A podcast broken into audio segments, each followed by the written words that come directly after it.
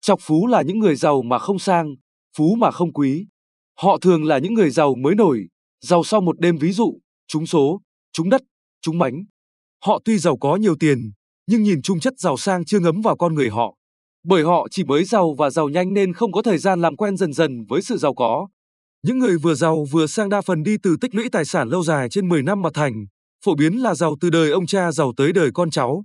Với thời gian dài như vậy, chất giàu sang ngấm dần vào con người họ từ kiểu cách dáng người, lối suy nghĩ đến thể hiện vẻ ngoài và lời ăn tiếng nói cũng như hành động cử chỉ.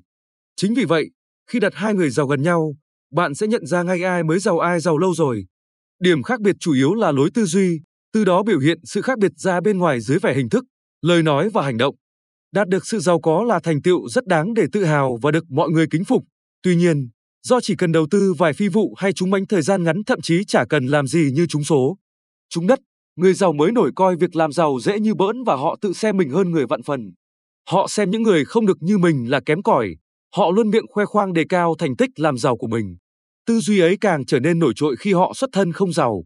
Thực tế, càng nghèo khi giàu có nhanh, họ càng xem sự giàu có đó như cái gì đó to tát kinh người. Đúng là nó to tát, nhưng chỉ với họ thôi. Việc họ giàu hay nghèo xét trên góc độ người khác chả có gì quan trọng. Vậy tại sao họ lại lấy cái giàu của mình để tỏ vẻ coi thường người khác? Họ xem thường ở chỗ nào? Rất nhiều chỗ.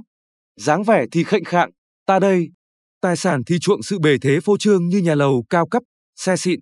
Quần áo thì đồ hiệu đắt tiền, tiếc là gu thời trang của họ chưa được cập nhật độ sang trọng nên tổng thể lạc lõng, lố lăng. Chuộng lời lẽ đao to búa lớn, thể hiện bản thân và sự giàu sang là chính. Hành động thì bạo tiền, tiêu xài lấy tiếng. Những điều này gây ấn tượng rất xấu với mọi người xung quanh dù nghèo hay giàu. Với người nghèo, việc bạn phát lên chỉ sau một thời gian ngắn và ra sức phô trương sự phát tài đó khiến lòng tự tôn của họ bị tổn hại. Dù đúng dù sai thì cảm giác đó là hoàn toàn có thật. Kết quả họ ghét bạn và gọi bạn là chọc phú. Với người giàu, việc bạn phô trương để chứng tỏ sự giàu có của mình cứ như đang múa rìu trước mắt thợ. Có hàng dài người giàu hơn bạn rất nhiều, không chỉ hơn về số tiền mà còn về sự ổn định lâu dài trải qua hàng thế hệ. Bạn chắc chắn không thể bị kịp họ một khi họ chịu phô trương. Nên khi phát hiện ra sự chọc phú của bạn, họ không ưa gì bạn nữa. Bởi giàu sang thực sự và chọc phú không cùng tiếng nói nên chắc hẳn họ chẳng bao giờ chơi thật lòng với bạn đâu. Vậy nếu bạn là chọc phú, có ai chịu chơi với bạn không? Tất nhiên là có và rất đông nữa, tuy nhiên chỉ trên toàn tính lợi ích và lấy việc bào mòn tài sản của bạn làm mục tiêu chính. Trong tâm can, họ cũng chả ưa gì chọc phú nên sẽ vui như mở cờ trong bụng khi bạn trở lại vạch xuất phát.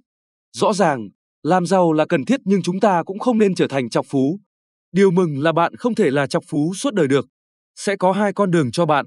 Trở lại điểm xuất phát, quá nhiều người ghét thì bạn khó lòng bảo vệ sự giàu sang của mình được.